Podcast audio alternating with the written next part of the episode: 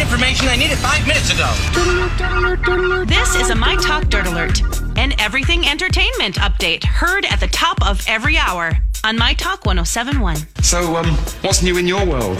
Ariana Grande is suing the fash, fast fashion company Forever 21. Fast fashion. Yes, exactly. For $10 million, claiming that the company used her name and likeness to promote its products and build buzz around its Riley Rose beauty brand. And according to this complaint filed this morning in California federal court, uh, Forever 21 approached Ariana Grande about a potential partnership around December last year, but that never that deal never came to fruition. But uh, they just decided to go ahead and use a lookalike of Ariana Grande Okay. instead. How did, did anybody play that tape all the way through Yeah. Apparently not. and think about maybe the implications of that?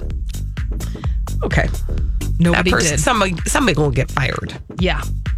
Okay.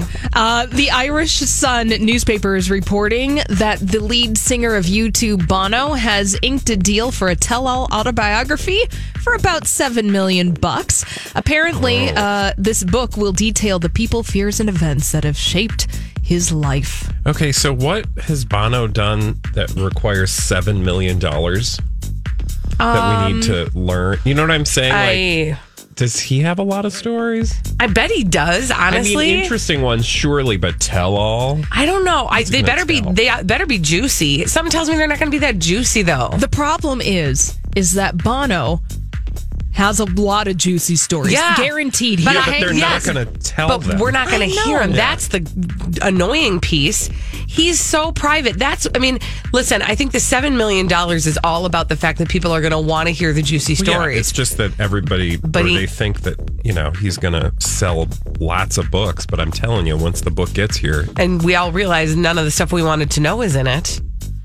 I'm not saying. I'm just. saying. bye. Ooh, we Bye. ain't got time for Bono. no, we don't.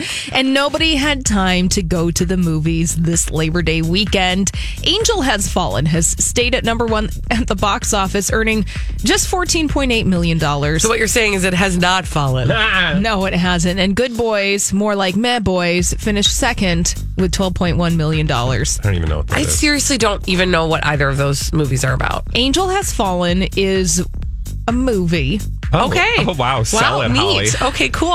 It's when all, we come back, Holly's got the latest on the fall TV schedule. I It's a know. TV This show. TV show. It's a is show. show. Uh, well, this is all part of a film series featuring Gerard Butler. They remember the movie Olympus Has Fallen. Yeah, this is And- about has to do with the I'm- president. Oh, Maybe he right? should check his shoes or something. Why Yeah. does he keep falling?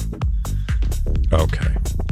It wouldn't be good if Angel has tripped up the stairs. This is Doesn't true. Have Good The call. same Good call. ring Angel to has it. stood up. Yeah. No, and Good Boys is the uh, Seth Rogen comedy about teenage boys, Oh. middle schoolers. Maybe I do want to see that one. Mm-hmm. Yeah. That'll be a streamer. Okay. That's all the dirt we have this hour. What a movie. oh For more, check out mytalk1071.com or download the MyTalk app.